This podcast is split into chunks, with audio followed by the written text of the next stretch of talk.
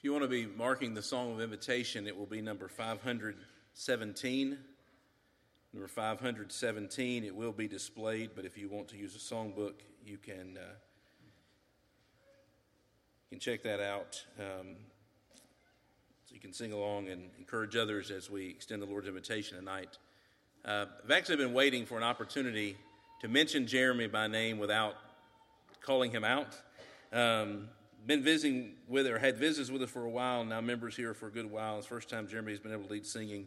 I'm thankful they're here, thankful for the work that they're doing, and uh, have loved and appreciated them for many years through associations, through camp, and other things. But it's good to have the CSACs as part of the university congregation. His being first opportunity to serve publicly, I just, at least in, in song leading fashion, wanted to make mention of that. When you read the book of Matthew, Jesus is presented as a a king that is assuming a throne, taking rule and reign over his kingdom and, and establishing the borders of it.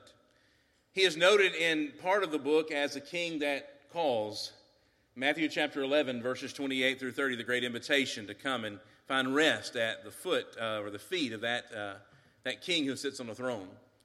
But he's also pictured throughout the book as a king who rejects certain individuals. He didn't come to cater to the to the to those who believed they were well, to the to the scribes and the Pharisees. In fact, he was he was berated over that during his earthly ministry. He would actually say in in Matthew chapter 7 and verse 21 that there were some that he would simply say, Depart from me.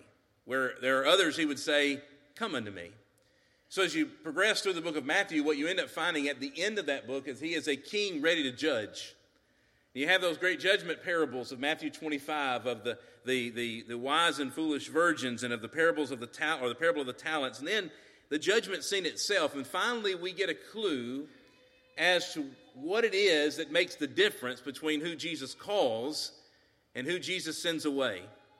The Bible says in Matthew chapter 25, in verse 34, the king will say to those on his right hand, Come, you who are blessed of my Father, inherit the kingdom prepared for you from the foundation of the world. And then in verse 41, he will say, To those who are on the left, depart from me, accursed into everlasting fire, which has been prepared for the devil and his angels.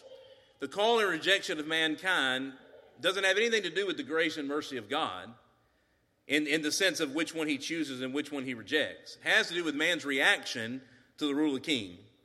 Jesus had been established as that king. He had been proven to be that king. The law had been given, and man was left to decide whether or not he was going to treat Jesus and respond to Jesus like he should. And whether or not they were accepted or rejected at the end was now dependent upon their reaction to the reigning and ruling king.